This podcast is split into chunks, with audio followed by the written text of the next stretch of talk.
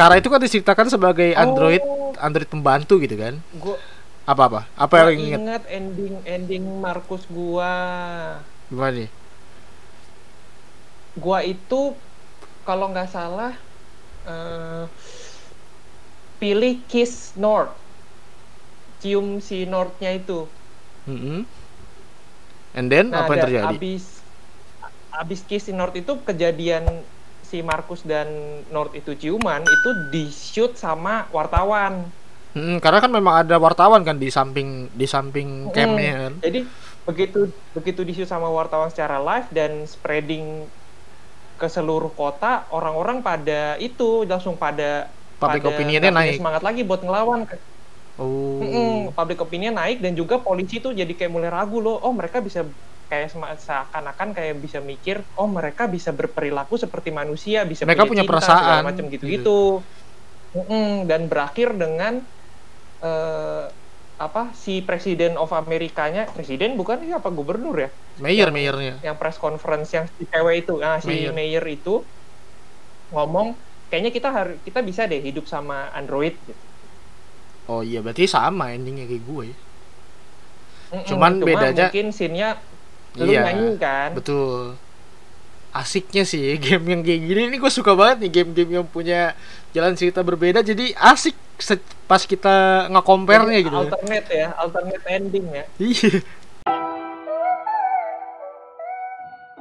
Nah, oke, kita masuk ke Kara, karena setahu gue ending Kara lu sama ending Kara gue berbeda. Jauh banget berbeda. Nah, kan beda juga. Oke, kita ceritain sedikit soal si Kara ya. Nah, ini gue ceritain sedikit yang soal si Kara kan. Kara itu kan dia dibeli sama si... Aduh, gue lupa namanya siapa tuh. Yang... Ya, pokoknya keluarga itu kan. Sama bocah kecilnya itu. Si Alice, bocah kecil gue inget. Alice. Ya, pokoknya Alice dan keluarganya gitu. Iya. Nah, jadi waktu itu dia sudah dibawa ke rumahnya, terus disuruh segala macam. Si Alice kan takut tuh sama si Kara, ya kan? Nah, waktu itu gue bikinnya si Karanya itu benar-benar mulai memberontak ke si bapaknya si Alice. Karena waktu si Alice mau dipukulin, gue ngelindungin si Kara sampai ngunci si Alice sama Kara tuh di kamarnya. Benar-benar si bapaknya tuh nggak boleh masuk sampai akhirnya dia kabur. Gue mukul bapaknya waktu itu. Oke. Nah, kalau lu gue nggak tahu tuh. Itu yang di mana ya? Yang di awal yang masih di rumahnya si Alice. Nah, kalau gue kan waktu itu gue bawa ngumpet si Alice ke kamarnya. Terus kamarnya kan gue kunci. Tapi kan tetap digedor-gedor. Nah, ternyata akhirnya berhasil didobrak. Gue bikin si Karanya itu ngambil pentukan apa gitu. Lampu atau apa, dipukul ke bapaknya si Alice. Terus gua sama si Alice-nya langsung turun tangga, keluar pintu, langsung ikut bus, naik bus, kabur. Oke. Nah, kalau lu? Oh, gua nggak. Itu lu ngebunuh bapaknya Alice berarti? Nggak mati dia, nggak mati, cuman pingsan doang. Oh iya, sama itunya berarti. Tapi kita pukul. Waktu itu gue pukul. Iya.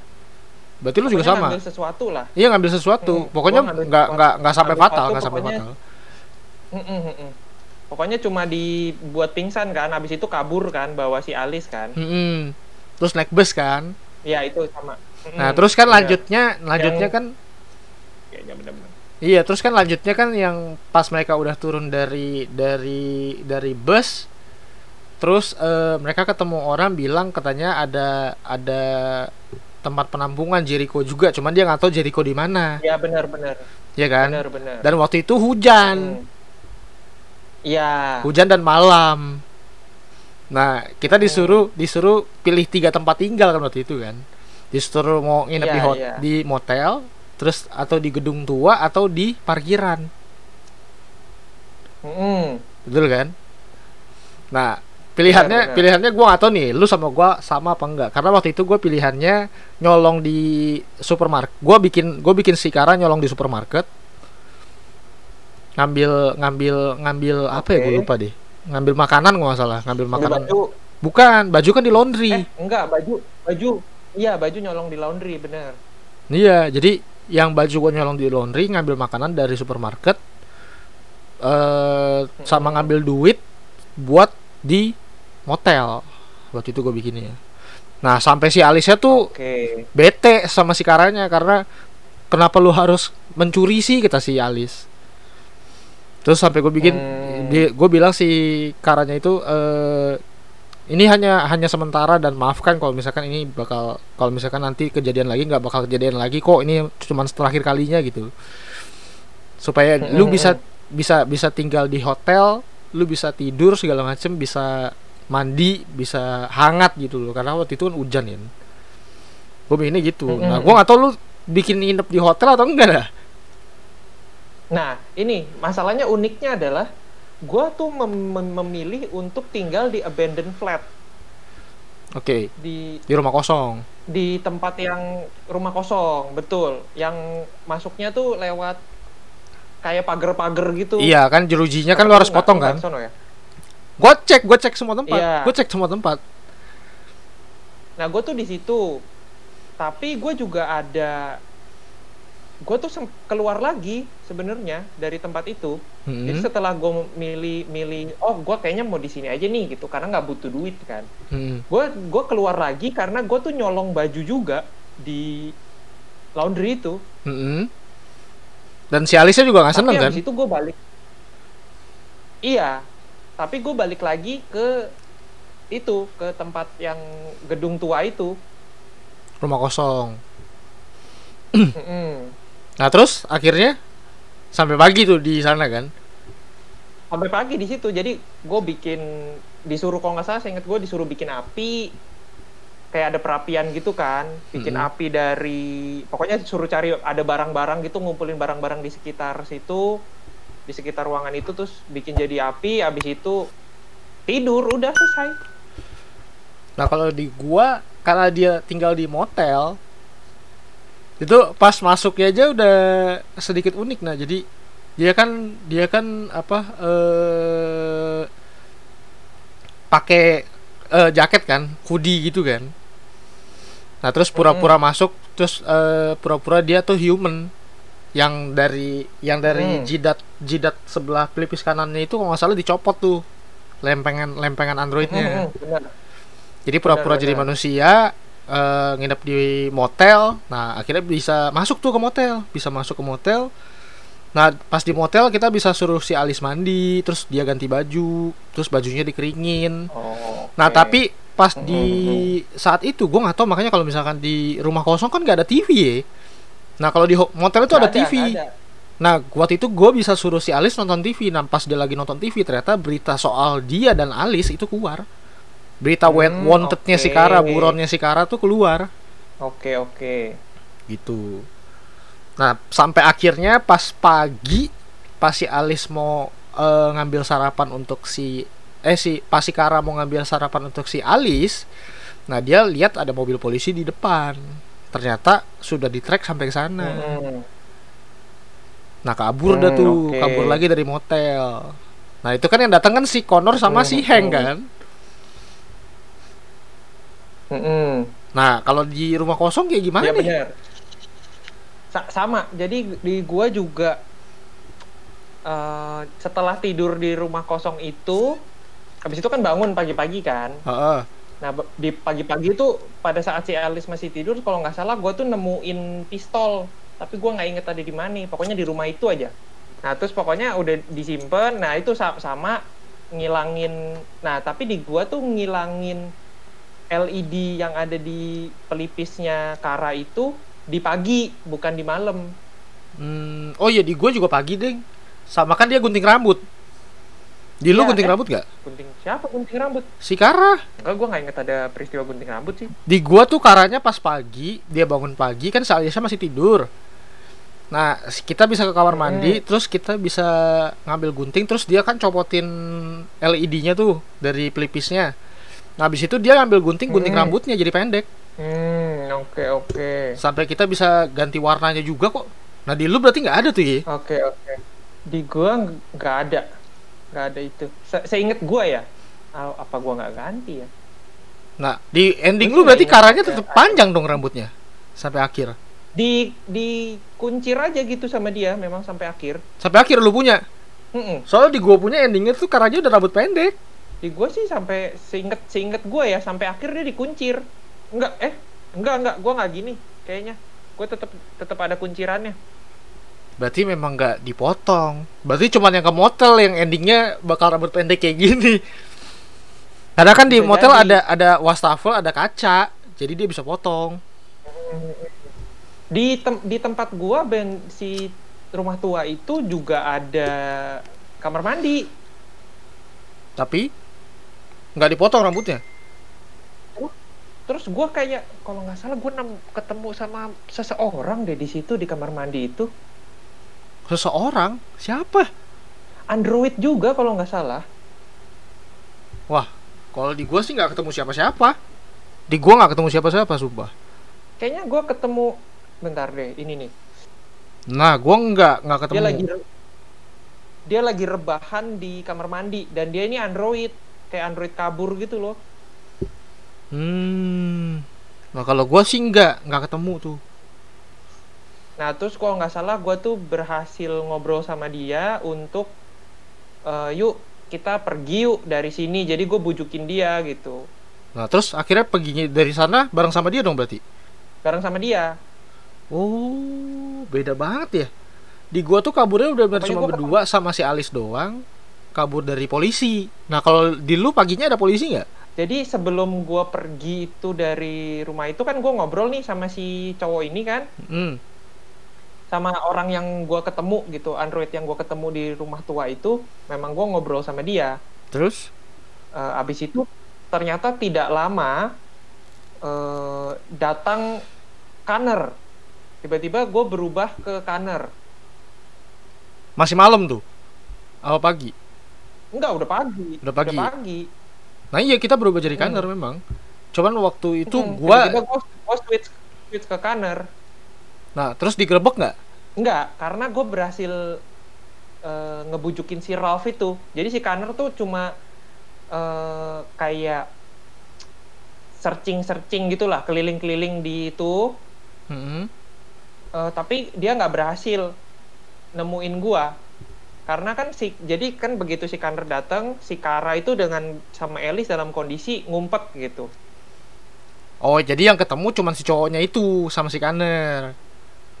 Nah si cowoknya bilang kalau nggak ada. Jadi gue pada saat sebagai Connor juga gue nggak berhasil menemukan si Kara sama Alice ada di mana gitu. Dan udah selesai, seinget gue selesai di situ.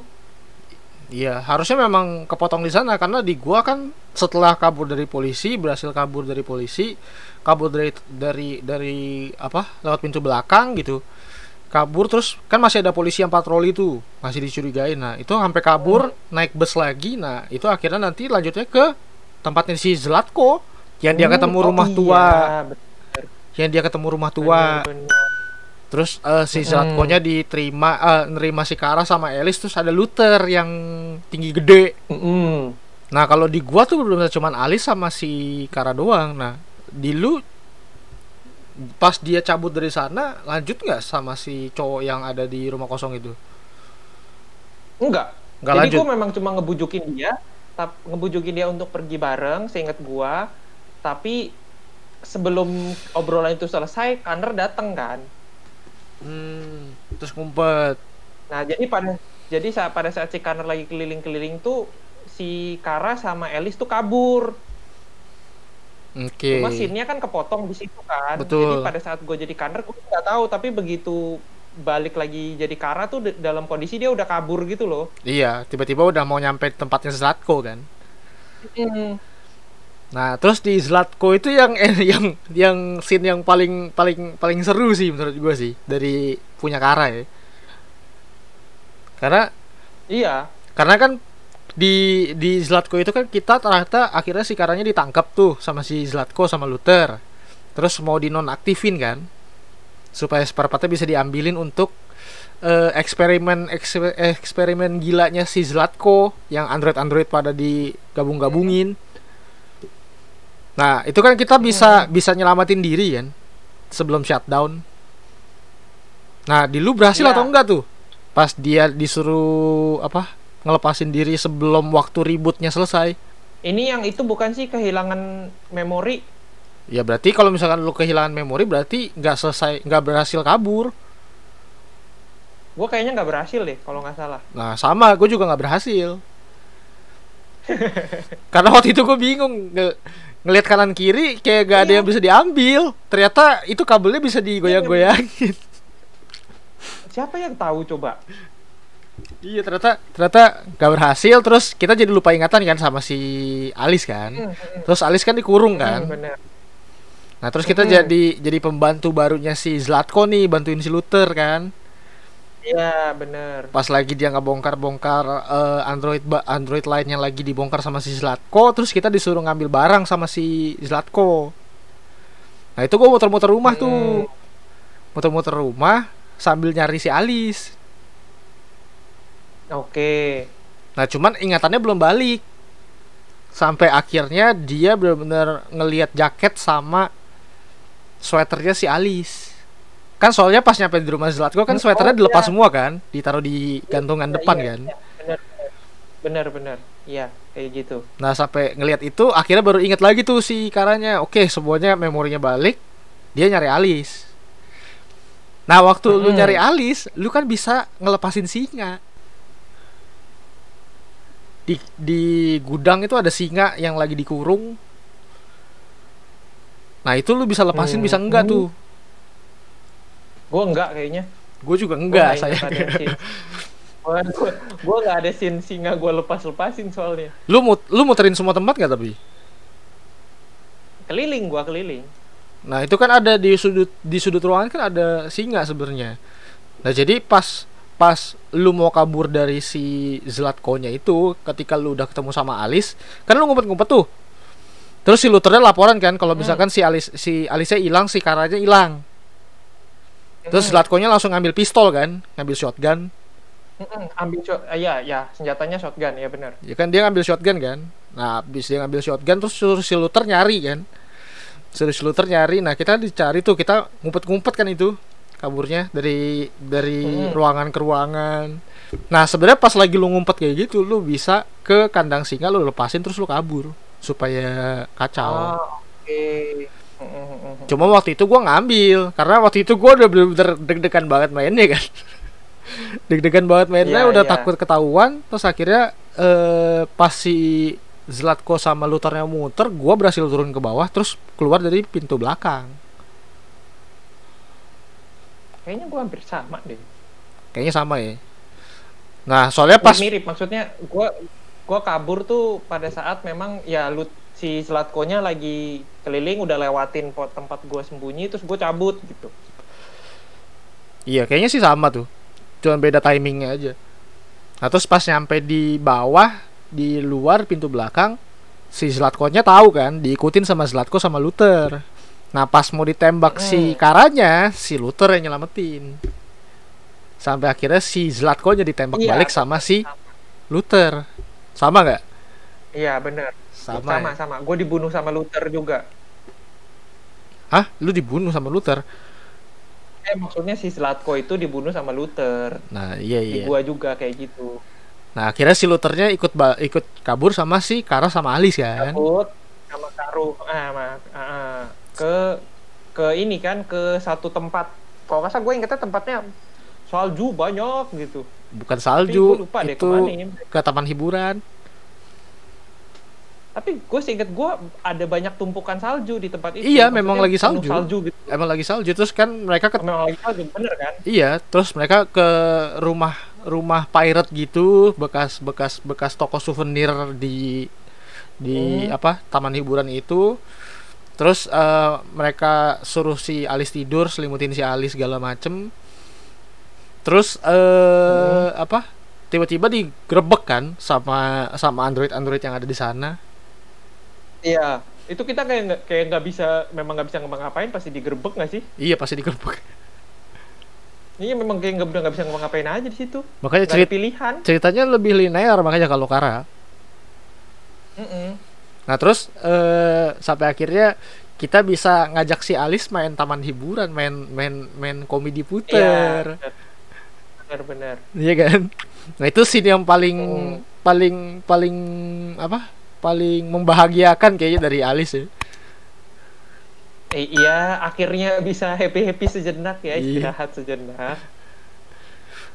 Nah di gua kayak gitu, terus sampai akhirnya si Kara sama Alice itu bisa sampai ke Jericho.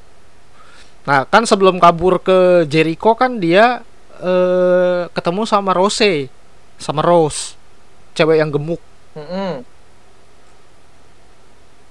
Itu kan ketemunya di tempat itu, taman hiburan itu kan? Enggak dong. Cuman dikasih tahu kalau misalkan ada satu orang yang bisa ngebantuin lu namanya Rose. Gue ketemu Rose di itu. Taman hiburan. Masih di tempat itu pada saat sebelum polisi pada datang, gue sih inget gue ketemu tuh. Ini yang gemuk kulitnya hitam kan? Iya. Yang cewek gemuk kan? Kulit hitam. Bener. Lu ketemu di rumah kosong. Bukan di rumah kosong dong. Ketemu di ini di taman hiburan itu, kalau nggak salah di taman hiburan itu kan ada banyak tempat ya. Gue lupa deh ininya. Pokoknya sebelum si polisi pada ngegerebek itu kan gue keliling-keliling kan. Polisi ngegerebek di mana? Kita kan digerebek polisi, gimana sih? Di mana? Di polisi datang taman hiburan. Meriksa. Enggak. Di itu ya, setelah kita ke perkumpulan yang banyak orang-orang di berkumpul itu kan, terus nanti kan kita bakal didatengin polisi kan. Berkumpul banyak orang di mana? Di taman hiburan atau di mana? Tempatnya, settingnya di mana? Pirates Cove. Iya itu di taman hiburan itu. Iya itu di situ kan. Lu ketemu Rose di sana? Di gua enggak. Gue ketemu Rose di situ. Di gua tuh nggak ketemu sama Rose, cuman dia si Karanya dapat info kalau misalkan lu bisa cari Rose di alamat ini gitu. Sampai akhirnya si Kara sama Luther sama Alice tuh numpang mobil, terus sampai di rumahnya si Rose. Okay, kalau gue gitu. Gue ke rumah Rose lagi memang.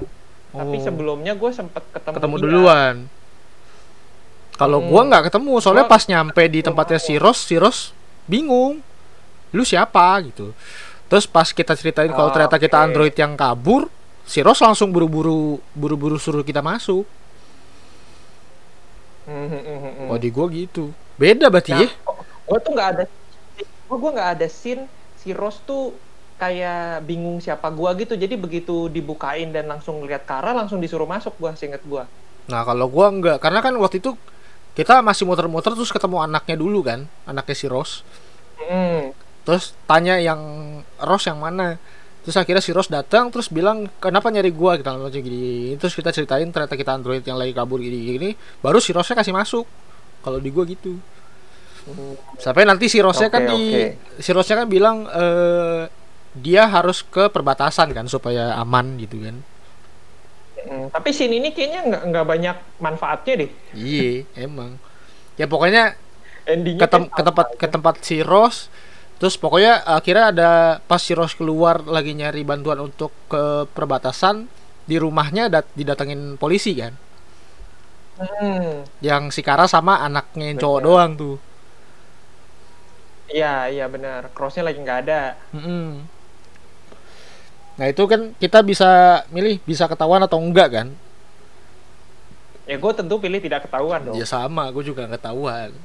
Sampai akhirnya beres pokoknya, terus akhirnya kita dibawa sama mobil Rose ke perbatasan kan? Untuk naik apa ya gitu? Naik ferry atau naik bus gitu? Kalau nggak salah ke perbatasan. Nah di sana ada suami istri yang bertengkar, tiketnya hilang. Itu bukan kereta ya, gua nggak tahu deh, pokoknya kayak stasiun gitu, entah kereta entah bus, pokoknya ada tiketnya. Untuk nyebrang ke perbatasan lu butuh tiket itu. Nah waktu itu kan kita nggak ada tiket, Kalau di gua tuh karena tiketnya, terus ada suami istri yang lagi berantem nyari tiketnya kan. Nah terus ternyata tiketnya kita yang nemuin, si Kara yang nemuin. Nah tiketnya pas lagi dua, bisa buat Kara sama Alice kan. Benar-benar. Nah pilihannya kita bisa ngembaliin atau kita pakai sendiri. Nah gua nggak tahu tuh, lu ngambil yang mana? Kalau gua akhirnya, kalau gua akhirnya tiketnya gua kembaliin ke suami istrinya. Terus si Karanya bilang sama si Alice, nanti kita bakal cari jalan lain, kayak gitu. Nah terus pas si Kara sama Alice udah ngembaliin, mereka cari tempat lain dong. Jadi muter lagi kan di daerah situ, di sekitar perbatasan itu, ketemu sama bapaknya si Alice. Kalau gua ketemu bapaknya Alice, terus bapaknya Alice tuh marah-marah, ini nih android yang buron nih yang mukul gua katanya, sama nyulik anak gua gitu. Nah pas udah mau ditangkep, si Kara kasih penjelasan ke si ayah si Alice. Kalau ternyata sebenarnya kan dia kehilangan istri, kehilangan pekerjaannya, terus dia stres karena si Alice-nya nggak mau nurut sama dia segala macem, gini sampai si Alice sampai akhirnya tuh si ininya diceritain kan, si sejarahnya si bapaknya si Alice tuh kayak gimana dulunya. Nah sampai bapaknya si Alice tuh nyesel, terus nangis, terus akhirnya ngelepasin Kara sama si Alice untuk pergi bareng kayak gitu. Tapi kita tetap nggak dapet tiket. Nah kalau di gua gitu, nggak inget ya scene ini berakhir jadi seperti apa di gua. Nah kalau gua terus abis itu dilanjutin, karena kita nggak dapet tiket, kita bingung kan mau kemana, kita nggak bisa nyebrang perbatasan nih. Nah ternyata di belakang si Rose manggil kita lagi, dia datang lagi sama temennya buat bawa kita naik perahu untuk nyebrang ke perbatasan seberang, naik perahu ilegal gitu. Perahu kecil. Kalau di gua, nah makanya di endingnya Kara itu sebelum nyebrang perbatasan, dia akhirnya sama si Rose bukan dianterin ke perbatasan, ding. Si Rose waktu itu nganterin dia ke Jericho. Nah iya, makanya seinget gua harusnya arah tujuannya ke Jericho, makanya kok lu bisa ke perbatasan. Enggak. Setelah itu akhirnya dianterin sama si Rose itu ke Jericho, terus si Karanya bisa masuk ke Jericho kan bareng sama Alice. Nah, di situ gua baru tahu kalau Alice itu bukan manusia. Oh iya, gua juga. Nah, selama ini gua tuh enggak tahu kalau misalkan si Alice itu ternyata android juga. Oh, tidak ada yang tahu, gua juga enggak tahu. Gue nggak tahu, ketika pas di kapal kita ketemu muka yang sama si Alice, gue baru ngeh tuh. Nah ternyata dia juga android selama ini. Kayak gitu. Ya pokoknya ceritanya lanjut kan. Kalau lu punya mungkin ya kurang lebih sama. Terus lanjut ke Jericho. Terus Jericho kan diserang tuh sama tentara. Ya betul. Sama army. Terus akhirnya kabur kan. Nah pas kabur itu akhirnya si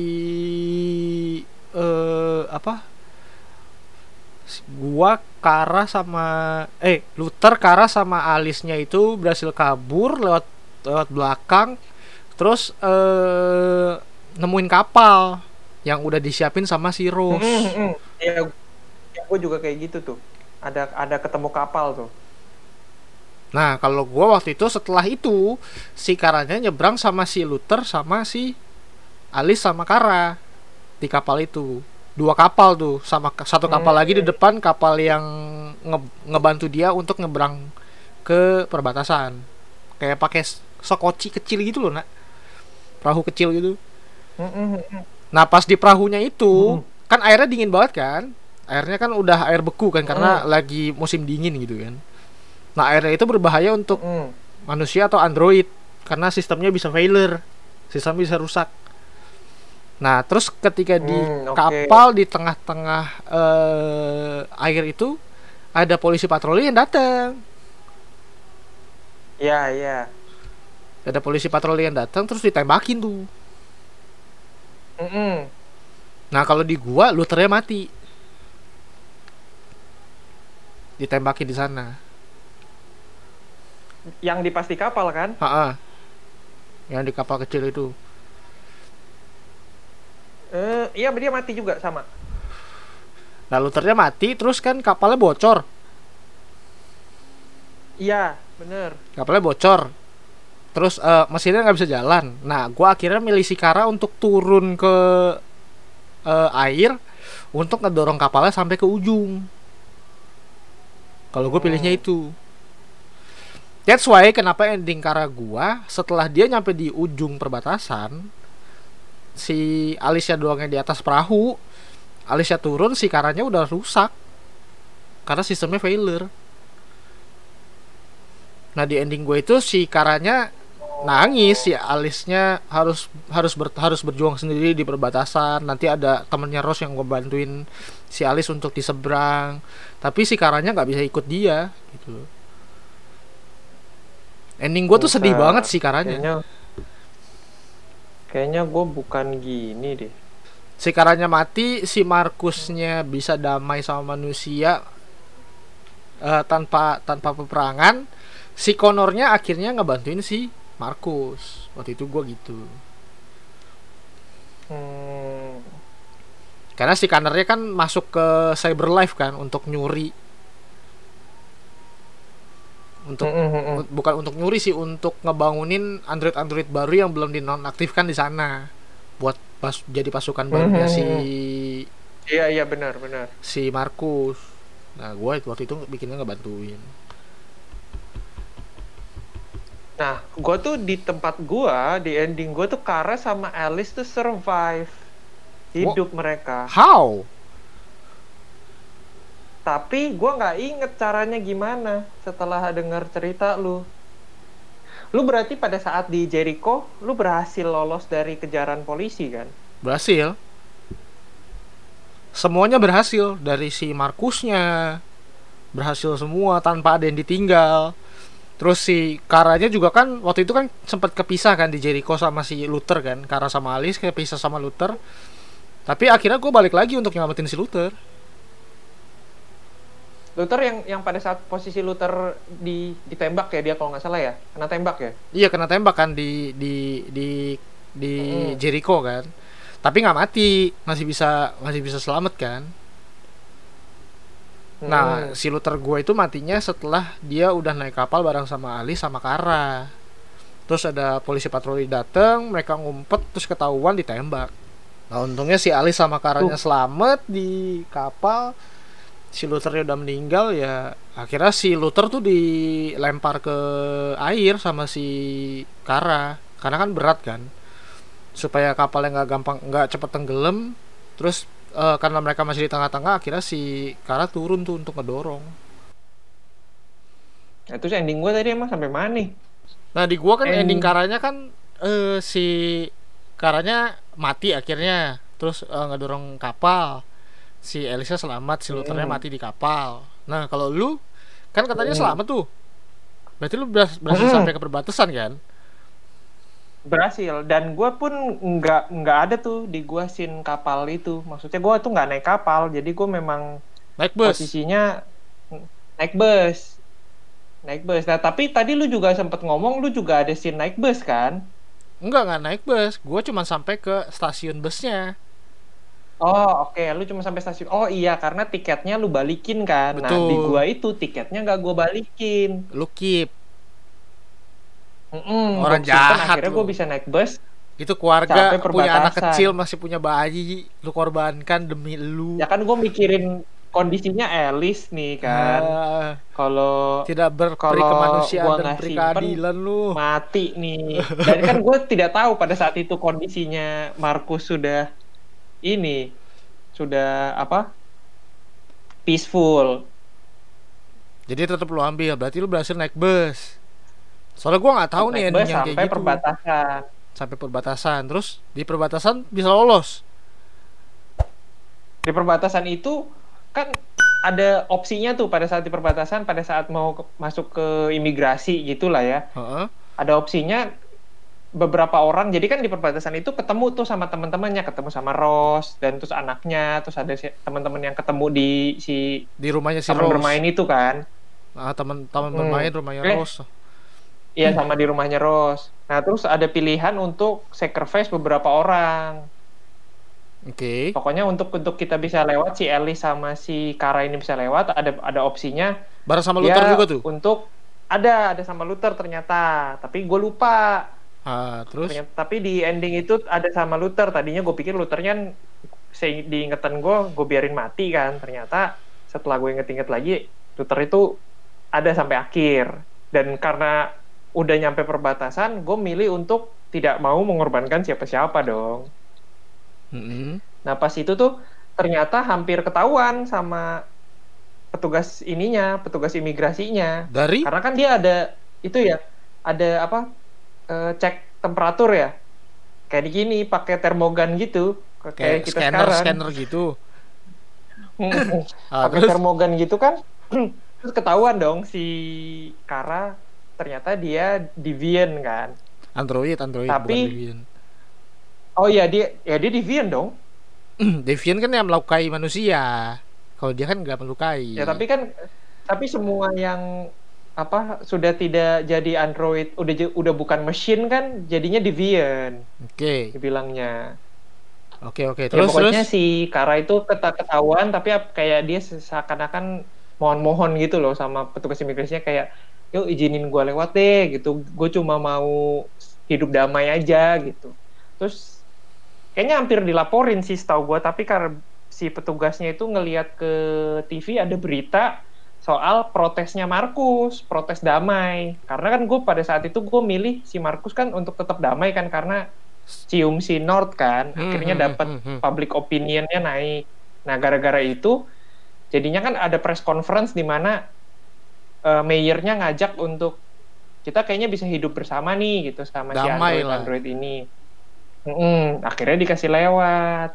Berarti lewatnya gitu, bareng sama Luther juga tuh, Luther, Alice, Kara. Perfect ending dong berarti lu punya. Iya. Ya lumayan lah. Ya kan gue tidak rencana ke sana sebenarnya. Ternyata dapat ya, lumayan. Nah, itulah jadi endingnya gue sama Krisna dari mulai Connor, Markus sama Kara beda ya. Walaupun Markus juga sama Connor hampir mirip. Kita punya kan berdua, cuman beda cara penyelesaiannya aja, tapi caranya yang totally beda gitu. Iya, tapi memang semua tergantung dengan playstyle dari setiap player aja gitu kan. Bisa menghasilkan perjalanan dan juga ending yang sesuai dengan playstyle masing-masing. Oke. Jarang sih ketemu game kayak gini ya. Jarang banget, bahkan hampir gue bilang ini game satu-satunya yang mungkin multiple endingnya banyak banget sih. Soalnya kayak yang ya sekompleks ini ya. Iya, kompleks banget. Soalnya kayak mungkin yang mirip kan kayak yang Man of Medan juga sebenarnya mirip. Nah, endingnya banyak. Cuman endingnya nggak sebanyak ini.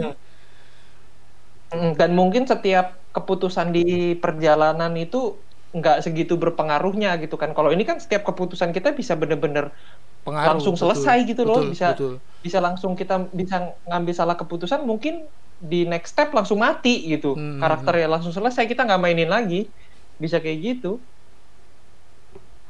Oke, berarti kesimpulannya ini game sih totally keren banget ya Naya. Ya tolong diperbanyak lah game-game kayak gini ya.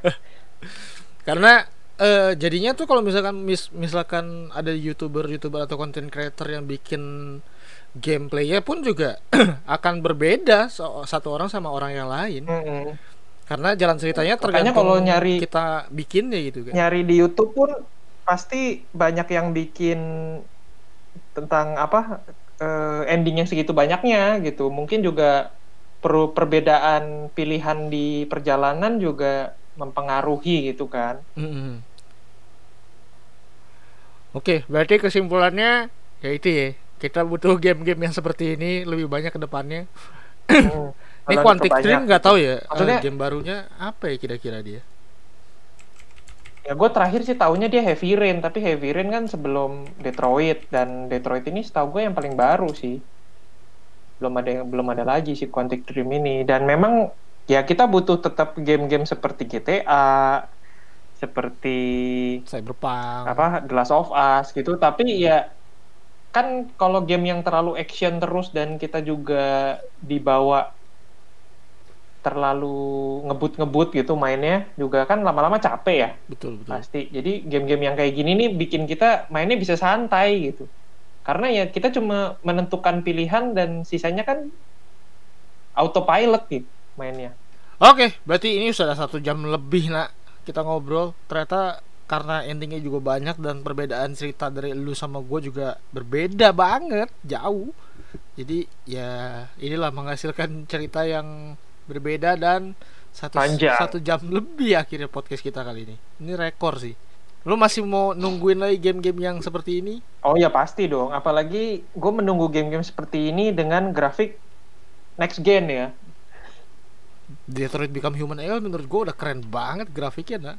Udah cukup memanjakan mata. Makanya lu bayangin sih, kan kalau dia bisa ngejar grafik next gen bakal kayak gimana, kalau dia ngejar grafik RTX 3090 kayak gimana, coba bayangin. Ya gak kebayang sih, keren banget sih. Makanya bisa ngeri banget kan. Oke, berarti sampai di sini dulu aja pembahasan kita. Kita bakal lanjut di minggu depan, kita bakal ngebahas Cyberpunk ya, Nay.